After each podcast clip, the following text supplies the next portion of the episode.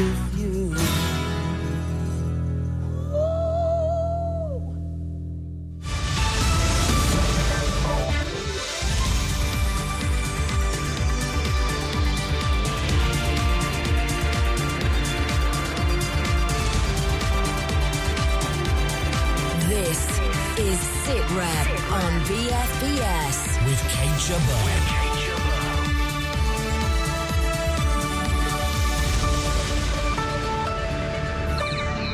Hammond has been told by the Treasury to make yet more cuts to the defence budget. The banks open in Cyprus, Massively important for me. We have bills going out. We have a loan with the bank that we use for the car. and the end of an era for military search and rescue. But it's not all doom and gloom. so they can transfer these very valuable skills that is very difficult to acquire elsewhere.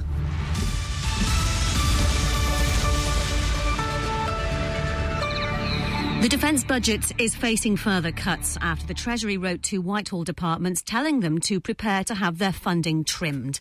Most departments have been told to prepare for cuts of around 10%, but funding to the Ministry of Defence is expected to see a 1% real terms increase for equipment, but a 5% reduction on everything else. I'm joined by BFBS defence analyst Christopher Lee. Hello, Christopher. Is this a surprise? No, we've known about it since last July um, that there was going to have to be further cuts. And also the further cuts are not just like next year or this year. Um, they're going to be running certainly until the next general election, which is scheduled for 2015, and probably after that. Most departments in Whitehall are being asked to look at 7 to 8 percent in, in cuts. The MOD that's made a special case because of the conflict that it's in at the moment, and also because the tie-in with the Overseas Development Department, which isn't being cut. But the Overseas Development Department may take some of the MOD cuts itself and pay for things such as air freighting, etc. That is the complication. But the MOD will still, in theory, get its 1% increase in equipment costs. And separate from that is what you spend your money on uh, every every year, every defence budget, and that's where the five percent that the uh, Secretary to the Treasury is demanding that the MOD should make. So where is the spending going to be cut back then, do you think? Well, nobody knows at the moment, but you can cut back, for example, on what savings you might make out of less flying, less flying training, fueling costs, uh, not going ahead with bringing a battalion or, or a unit up to operational. Uh, operational stage, what savings you make by bringing people back more slowly, let's say from Germany, etc. And that's how you do it. But it is trimming now rather than major cuts, unless, of course, you look at a huge program like Trident and have to rethink it again. And this all happening while the House of Commons Defence Select Committee due to hold a spending review.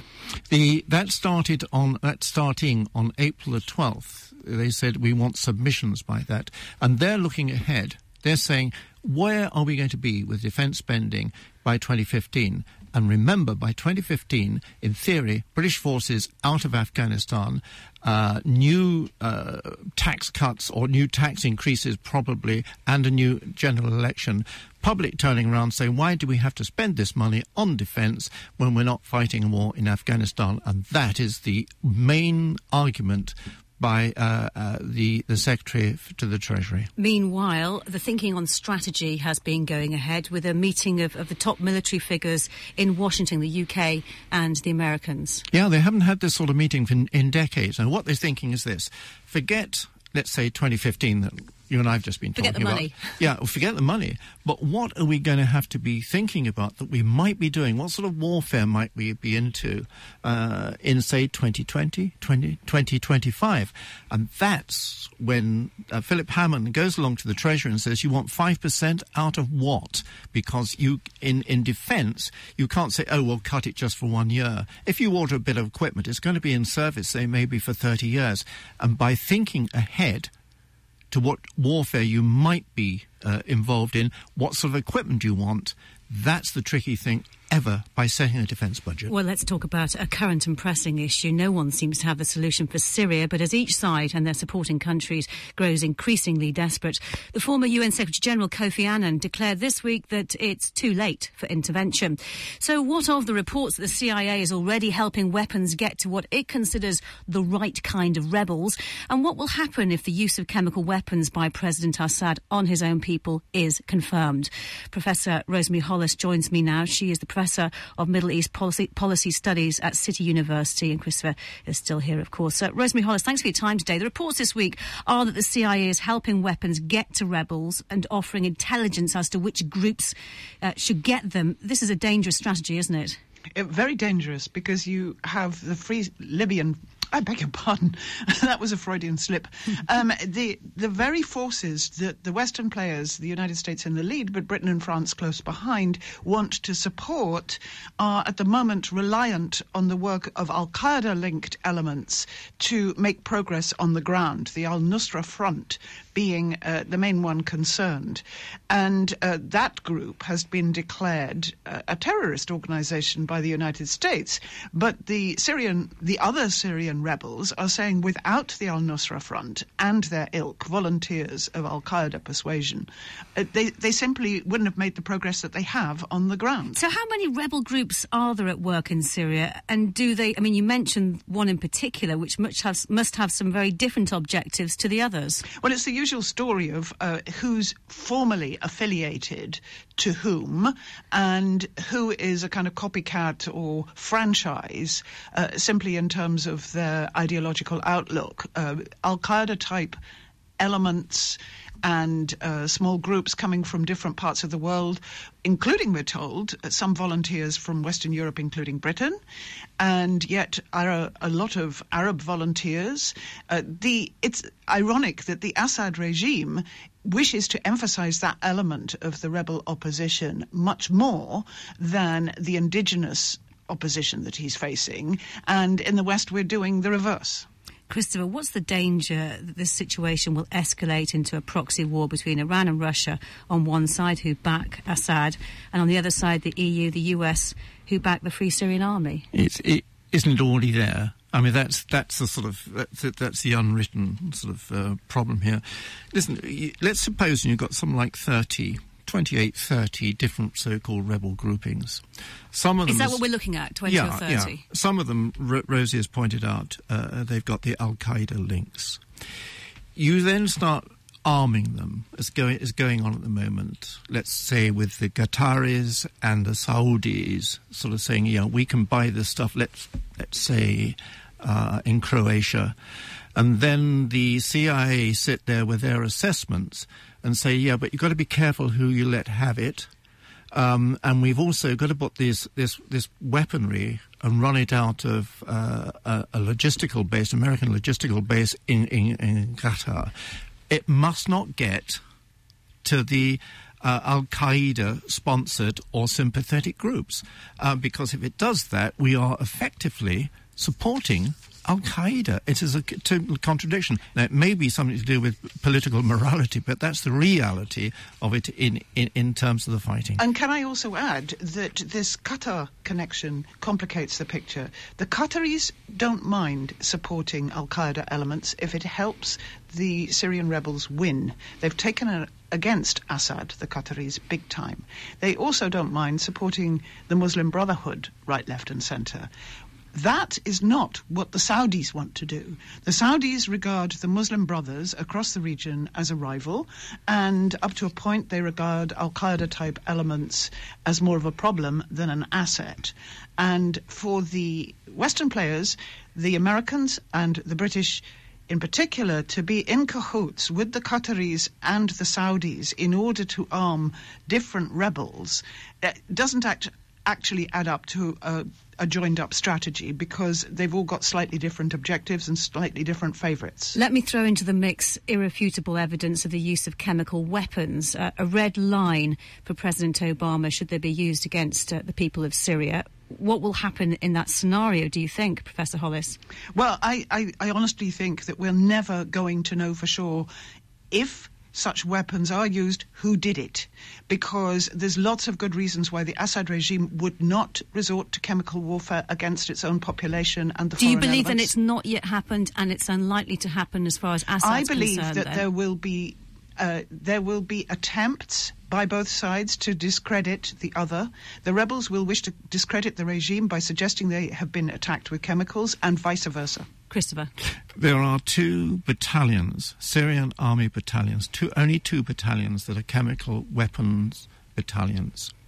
Both of them have come up from Category C to Category A, but they have not been ordered to release those weapons or how to use them. Now, it's quite a, it's quite a military operation to get them ready. They're so-called binary weapons, which you know you, you fuse a diaphragm and and you've got a weapon that you can actually use. This is not the sort of thing you necessarily do in a kitchen table in a bombed-out area uh, by by rebel groups. I think what is particularly significant this week is the fact that there is a meeting of the Arab League, and normally the Arab League would have at the table a representative from Syria, but in fact it is a rebel representative that has been welcomed by the Arab League, and Indeed. that tells us everything. It also tells you why the British and Americans, and perhaps the French in particular, want to get behind the rebels because they don't want to be out of step with the rest of the Arab League. Professor Hollis, uh, ju- just briefly, in terms of possible uh, solutions or ways to bring the, the situation forward, the former head of the UN monitoring mission in Syria, Major General Robert Mood, has said now's the time for the international community to consider imposing a no-fly zone. Is he right on that? It would have been better if it's going to be done if it had been imposed a year ago when the battle lines were slightly less uh, complex than they are now. But at, a, year ago, military chiefs were warning against it because even then they knew that you couldn't do this without enforcing it, and that uh, British and other aircraft trying to enforce a no-fly zone would come under Syrian fire, and that fire would be deadly. Professor Rosemary Hollis from City University, thank you for your time today. Sit Rep. with Kate Jabay. Still to come, big changes ahead for search and rescue, and the Royal Navy's last remaining Type 42 destroyer returns to Portsmouth for the final time. BFBS Sit Rep. At last, the banks have opened in Cyprus today after being shut for nearly two weeks. The country's experienced a roller coaster ride since Cypriot MPs first announced there would be a levy on all bank accounts in the country. That measure was thrown out by MPs, and last ditch talks finally achieved a deal this Monday for levies on sums over 100,000 euro in accounts in the two major banks. BFBS reporter Tim Cooper sent this report from Cyprus. Around two dozen people were patiently queuing outside the Hellenic Bank at RAF Akrotiri this morning, keen to take advantage of it finally reopening. Forces wife Lindsay, like many, was relieved. Massively important for me. We have bills going out. We have a loan with the bank that we use for the car. Um, had that not gone out, we'd have ended up with bank charges on top. Most of my banking I do through the UK anyway, but for what we use over here, we do need it. There are still severe limits on what you can and can't do in the Cypriot banking system. Forces personnel and their families, along with everyone else on the island, are restricted to taking out 300 euro a day in cash, either via the ATM or over the counter. But at least some normality has returned at the end of a turbulent week. They've had it too good for too long. If you put £100,000 into Cyprus in 2008, you would have gained 15,000 interest. Where else in the world would you get interest like that? That's Leslie Dicey, who runs a bookstall at the Limassol Flea Market. She spoke to me at the height of the crisis, when all the banks were shut, and there was a real chance that if a deal couldn't be done, the whole banking sector would go under, and Cyprus would be forced out of the euro. For much of the week, there were strict limits on the amount of money that could be taken out of cash points. It stood at a maximum of just 120 euro yesterday.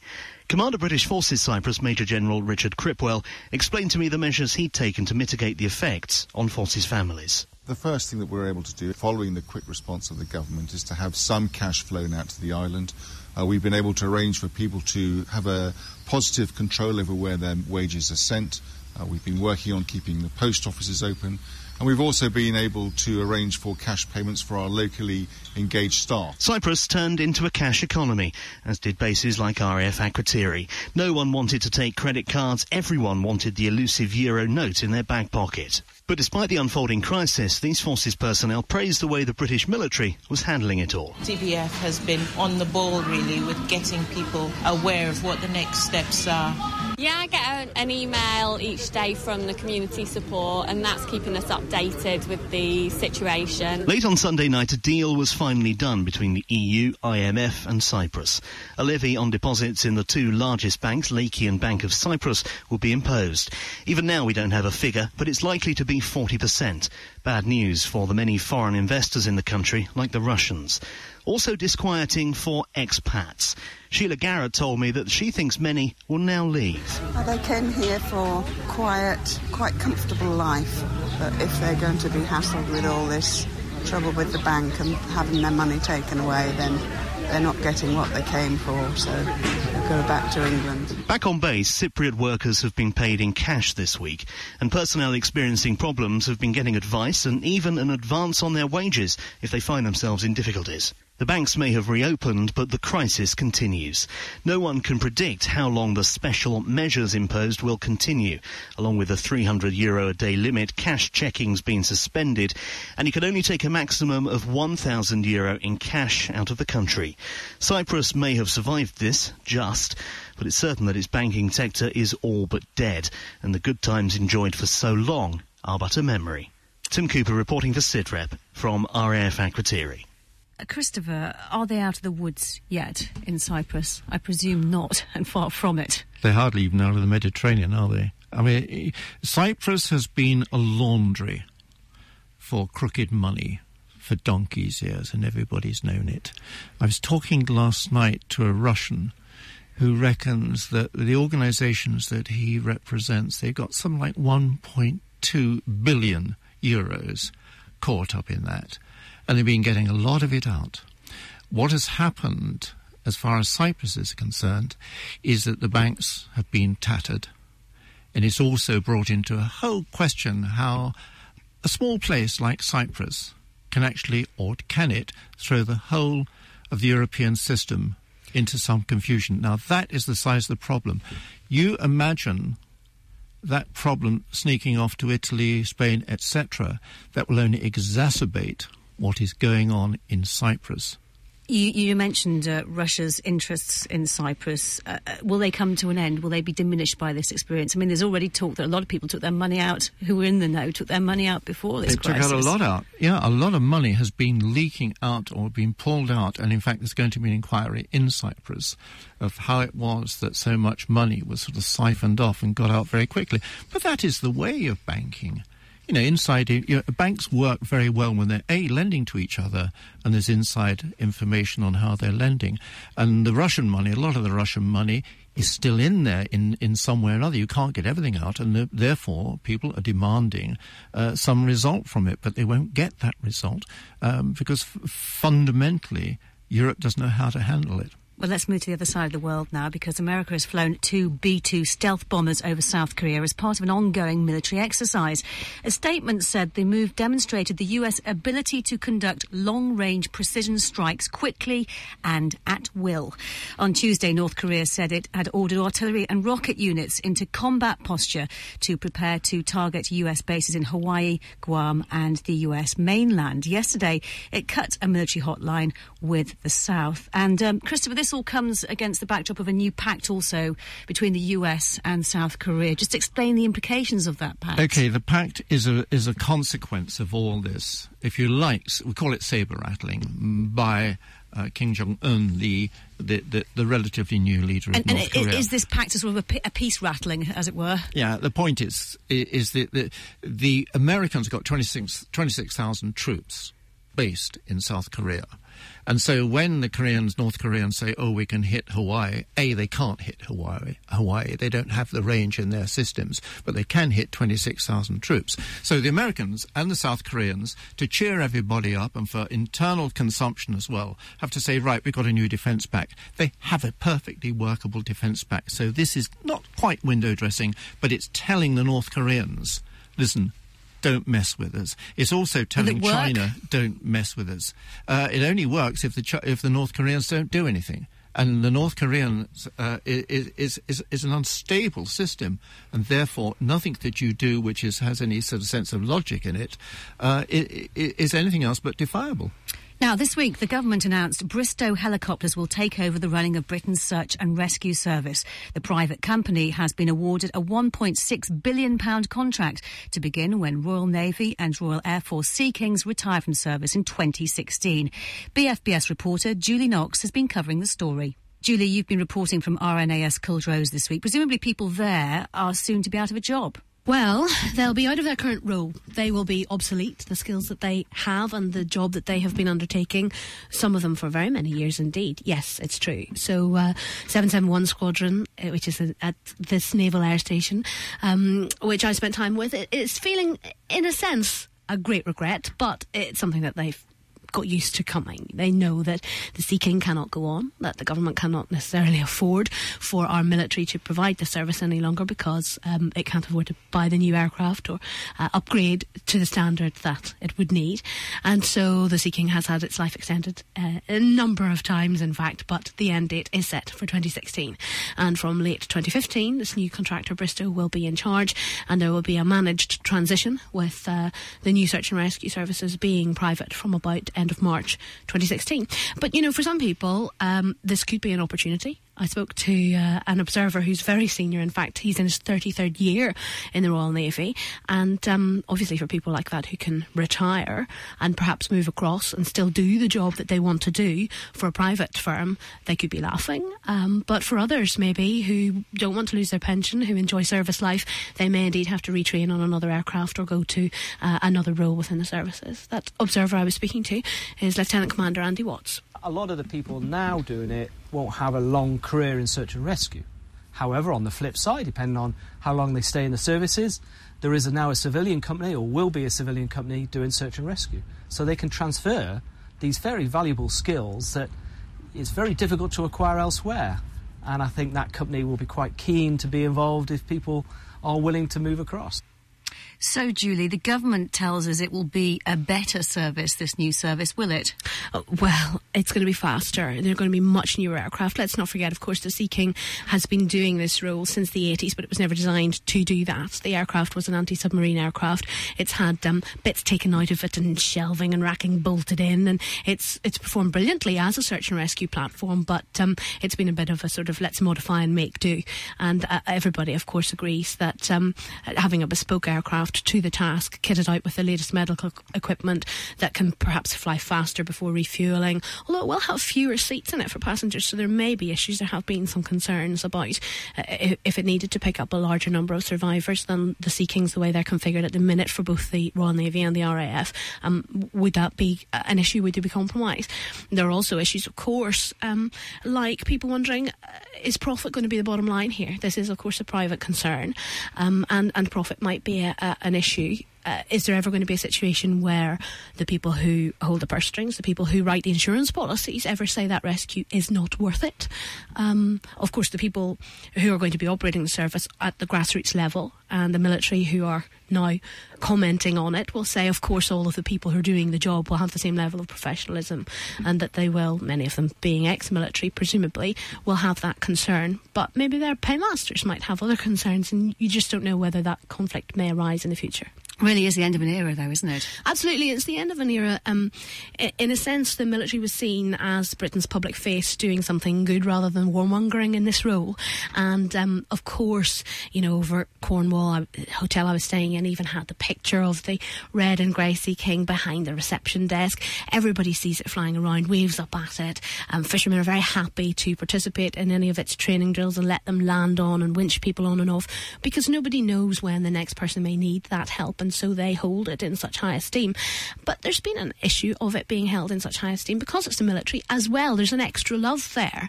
And perhaps maybe a private contractor, while of course there's still be respect for the job that it is doing, might have to work a bit harder to get that um, public appreciation that maybe has an extra layer to it because it's our boys doing it. Um, but 771 Squadron's still training. Um, it's taking on new crewmen, winchmen, and a student pilot, Lieutenant Jim Carver, who's very pleased that um, at least for a couple of years he gets this job. To be honest, I think that if you sort of spoke to any any pilot within the Navy, they do anything to be in the position where I'm at. Everyone's got a pretty good attitude towards making the best out of a very sort of bad opportunity. I'm very fortunate that it's going to be for myself uh, my first operational job as a search and rescue pilot. A lot of people would like to do this. And so he'll be doing it just for about a couple of years until until the role is retired. BFBS reporter Julie Knox, thanks for joining us. Um, Christopher, some might say it's a sad end for military search and rescue, but it had to happen, didn't it? About time it happened, actually. And you're saying that as a man who loves the Royal Navy. Absolutely. I mean, yes, yes. I mean, somebody who was in the Nor- Royal Navy, but and also uh, was attached to uh, an SAR squadron as well.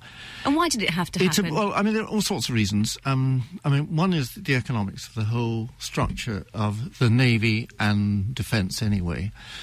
And the second part of it is the aircraft had to be retired. You can bolt it together for so long, but after nearly half a century, you, you can't go on doing that. And there's this idea of of privatization actually works with a lot of organizations and it's worked in other parts of the world, but not so intensively as the uh, as the as the UK SAR. I mean, the great test is if I'm hanging by my toenails from the sort of North Rock in Wales, I really don't care who's driving the helicopter who's going to lift me off. Um, whether it's uh, private or, or, or Royal Navy. But don't forget, you know, this is absolutely right. This is a new role that people will be going to. And the defence industry is got to uh, to step in and sort of finance a lot of these things. And you know, they're not going to turn around and say, "Look, we're not going to go to that job because uh, it's not financially worth it." The terms of reference when this thing takes over will all be sorted. And that's not difficult. Whether they go and rescue sheep in Scotland who are buried in a snowdrift is another That's matter an- altogether. yeah, we'll have to see on that one. We'll see what the contract looks like for that. Christopher, stay with us. This is BFBS Sit Rep. The Royal Navy's last remaining Type 42 destroyer has completed her final journey, journey home to Portsmouth. HMS Edinburgh is to be decommissioned in June, having clocked up nearly 800,000 miles across the world's oceans. Christopher, another end of the of an era for the Royal Navy. I think it's yeah. I think it's it's not just Type 42, um, which Edinburgh is. It's I mean, looking back, we had the Type 21, the Amazon class. Um, uh, the Type 23 is, or the Type 22, then the Type 23 going, uh, and the Type 42. It's the end of the surface image of the Royal Navy. It's all changing. And also, the, it, I mean, considering what it was involved in as well, this ship. Um, Yeah. Right back to the Falklands, the Yeah. two Gulf Wars. I mean, it really is sealing a, a chapter, isn't it, in military history? And I think that in naval history, this whole thing, as I say, the 21, Type 21, Type 22, Type 23, Type 42, it's, it's, it's almost, they're the sailing, modern sailing ships. Because what's replacing it is the Type 45. And that is the change from the, to the Type 20, uh, 45 is rather like the change from sail to steam. It is remarkable. And then following on will be the workhorse stuff, the Type 26. The surface fleet of the Navy is absolutely changing, and I think that ought to be marked when you start looking what it has done. And don't remember, you don't always need the super duper stuff. You don't always fight the first 11. And while we're talking about things at sea, what are the Russians doing right now in the Black Sea? Well, uh, uh, President Putin has got on to the guys in the Black Sea, the military commanders, and says, right, get it together. I want a quick exercise. I want to see how good you are, how quickly you react to me saying, we're going to war. Um, it, the background to this is the poor performance of that sort of Black Sea grouping and also the, uh, the, the, the, ground forces when they went into Georgia. And that's going back a couple of years. But it's a, it's a fascinating thing. You know, we, we start off, we're, we're talking about Syria, we talk about uh, North Korea, we're talking about what's going on in Afghanistan, uh, Iraq still, uh, and terrorism.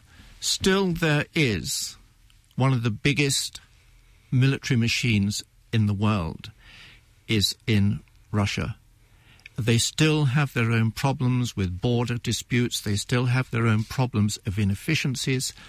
And that's what we're seeing here is Putin saying, listen, I need a diversion. You guys set to. It's going to be interesting.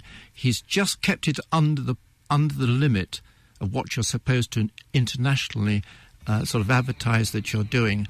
I think the satellites will be tilted a quarter of a degree and the listening posts will be tuned up and retuned to find out just how good the Russians are. Well, that is all we have time for this week. My thanks to all of our guests and our defence analyst, to you, Christopher Lee. If you'd like to join the debate, we're on Twitter and you can tweet us at BFBS SitRep. And remember, you can listen again to this week's programme on our website, bfbs.com slash sitrep. We'll be back at the same time next week, but for now, from me, Kate Chabot, thanks for listening. Goodbye.